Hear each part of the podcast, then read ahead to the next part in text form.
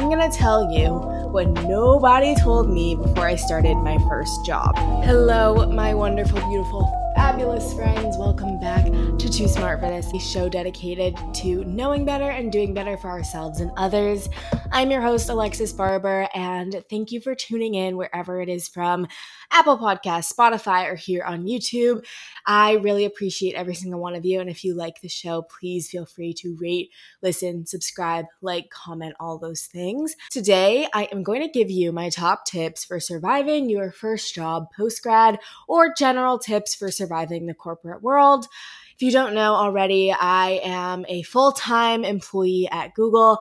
I started my career in the Associate Product Marketing Manager program, which is the entry level marketing program um, at Google. And I have recently transitioned into working in YouTube, which is owned by Google, as the global shorts content strategist. So I left marketing to focus on strategy and creative. And I'm going to tell you what nobody told me before I started my first job. I hope this comes to you at a good time if you're a new grad. I hope this comes to you at a good time if you are a full time worker. I have a lot of tips that I've had to develop as a Black woman working in corporate. And I also have a lot of tips that I've taken from my friends as well as from the wonderful career coaching opportunities that I've had in my lifetime. And I just want to give them to you because I don't know where I would be without some of these things. If you are excited to hear this, definitely rate, review, subscribe, and let's get into it. Something no one ever told me when I was going on the job search process at Northwestern, a very competitive school for undergrad, was that your job is not going to fulfill you. And despite having a really cool title, that does not mean that you are going to have a good time working at the place you're working at. Our culture has this tendency to glamorize working for big corporations, glamorize working for startups, or hustling and being an entrepreneur. And none of those things are easy, and none of those things are going to make you happy. And that's something that I think we have a really hard time admitting as a culture that our work is not our life. Our work is not our livelihood. And that itself is a big revelation I had to have, particularly in February when I had been doing content creation for a while and had a good amount of followers on my platforms. I still didn't take it seriously because I was like, influencers are stupid. Why would I do that? And I had worked so hard to go to a top 10 school, work at the number one company, and for it not to be fulfilling and for me to like something that anybody could technically do was in this elitist, like subconscious belief that I had had to work through. Because at the end of the day, if it makes you happy, that is all that matters. But what makes you happy is not always going to be what society or culture, anyone deems the most elite, fabulous, accepted job. And let me tell you something the people who work at the most, quote, successful companies, like big consulting, VC, all these firms, they're not happy. Okay. They don't like their work to the bone. Like I have friends in consulting who call me crying because work sucks. Like if you're on any 22 year old post grad's close friend story, it's them crying at work. Okay. So this is not to say that it's going to be shitty, that your job is going to suck, that you're going to have a bad manager, that your life is going to be horrible. This is just to tell you to not put your worth where your job is. Okay, I've talked about this before many times. Your worth is not in your first corporate job out of college. Your worth isn't even in your seventh corporate job out of college. Okay, your worth comes exclusively from within, and your passions are what is most important to you and your life, your family, your loved ones are what's most important to you. So do not make the mistake of putting your worth, your value, and your interest into your job. Okay. You are worth way more than that. We live in a capitalist scheme. The second I left my previous job, it was like, okay, we're going to f- find somebody else.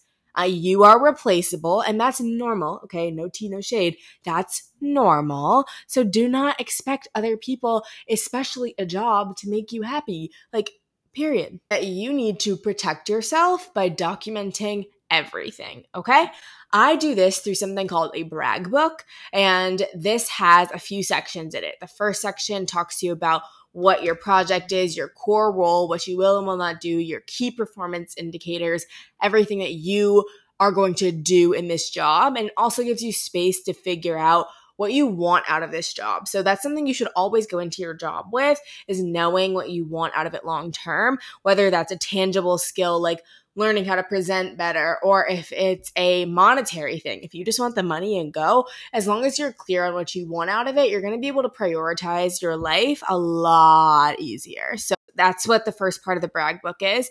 The second part is a place for you to document every single positive and negative piece of feedback you get. So if you get informal positive feedback, you always want to document that so that when it comes to your performance review, you're able to pull from that and say 10 people gave me glowing reviews on this presentation that I gave that led to X percent increase in whatever. Like you obviously always want to quantify things. So you have take a second to document everything. This applies to you if you're in an internship, especially, so that you can really demonstrate why you deserve that return offer. The negative feedback portion is not negative. So I don't, I don't like to say negative, but it's like a place for you to improve. So if you're given the feedback like, hey, you need to speak more in these meetings. You might write down, hey, like I got this feedback today. It might hurt a little bit, but girl, you all right? Um, and you need to write down like that you got that feedback. And then you're going to make a plan for how you are going to fix that. So it's like,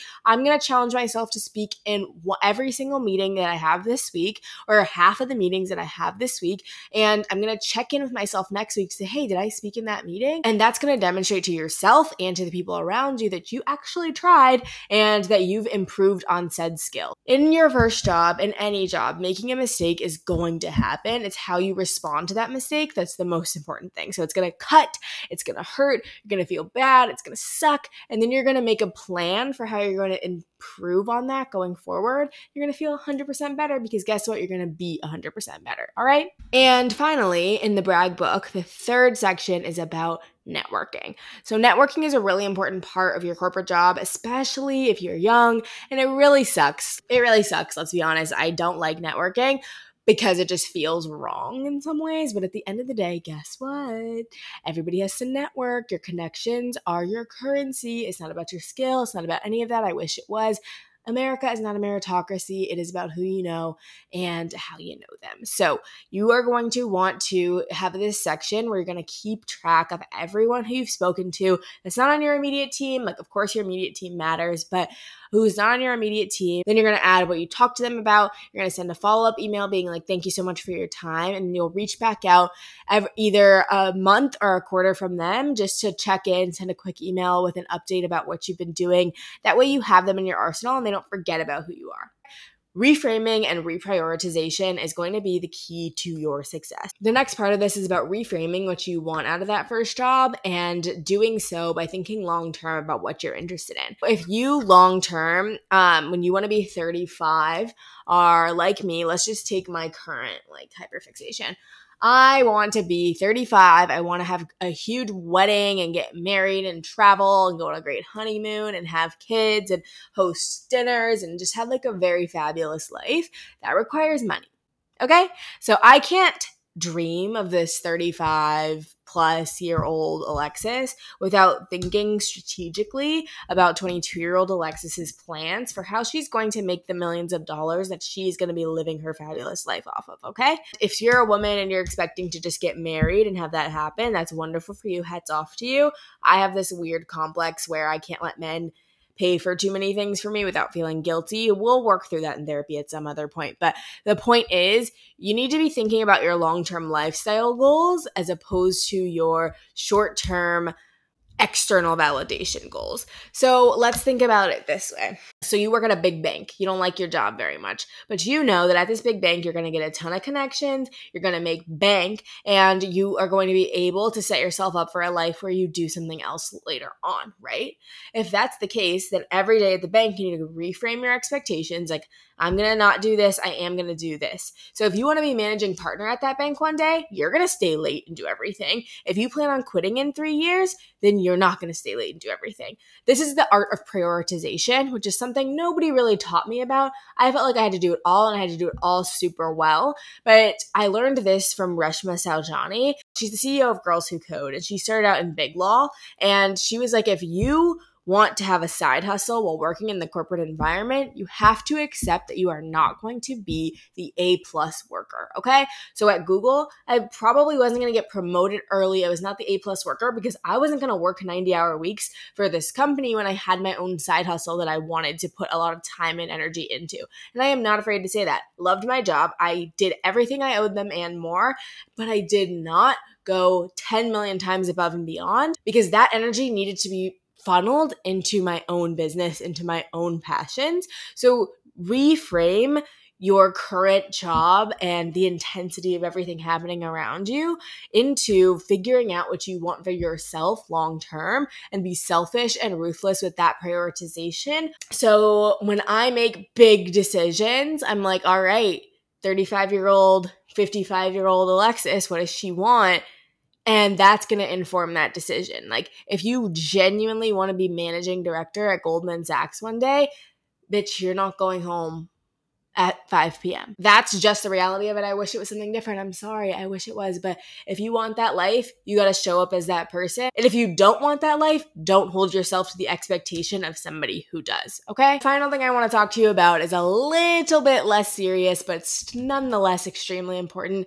And that is so companies love to push to us that they are super inclusive, that they love you, bring your whole self to work, all of that type of thing the reality, even if you work at the most liberal startup in the game, is that work is work, home is home, personal is personal. So if you have someone who you work with who is on your team that is above you, you don't need to tell them your qualms with the company. You don't need to open up to them. You don't need to tell them your business because guess what? They could use that against you because you are replaceable at the end of the day.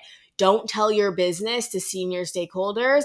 Be professional at work. Have your work friends and have your home friends. And don't be telling everybody everything, okay? So, people who are in your same cohort, who are like maybe your same age, if you become good friends with them, totally fine for you to share your T- talk to them about things. And I honestly think it's important that you do talk to them about your hopes, dreams, wishes, your salary, and make sure that you all are all on the same page because you are all in the same boat. And anyone who thinks that like they're better than their cohort mates definitely like doesn't get it, okay? Right? And I am not going to let you all overshare, okay? So you guys are going to go ahead, you're going to go into your job, you're not going to try and make friends with people, you're going to be relatable, you're going to be kind, you're going to ask people about their families, but you're not going to expect people to be your best friends under any circumstances. If there there are obviously exceptions to this rule, but do not go into your first job telling everybody your business because you never know where you're going to be in 6 months to a year. Keep those things private until it is time for you to leave, okay?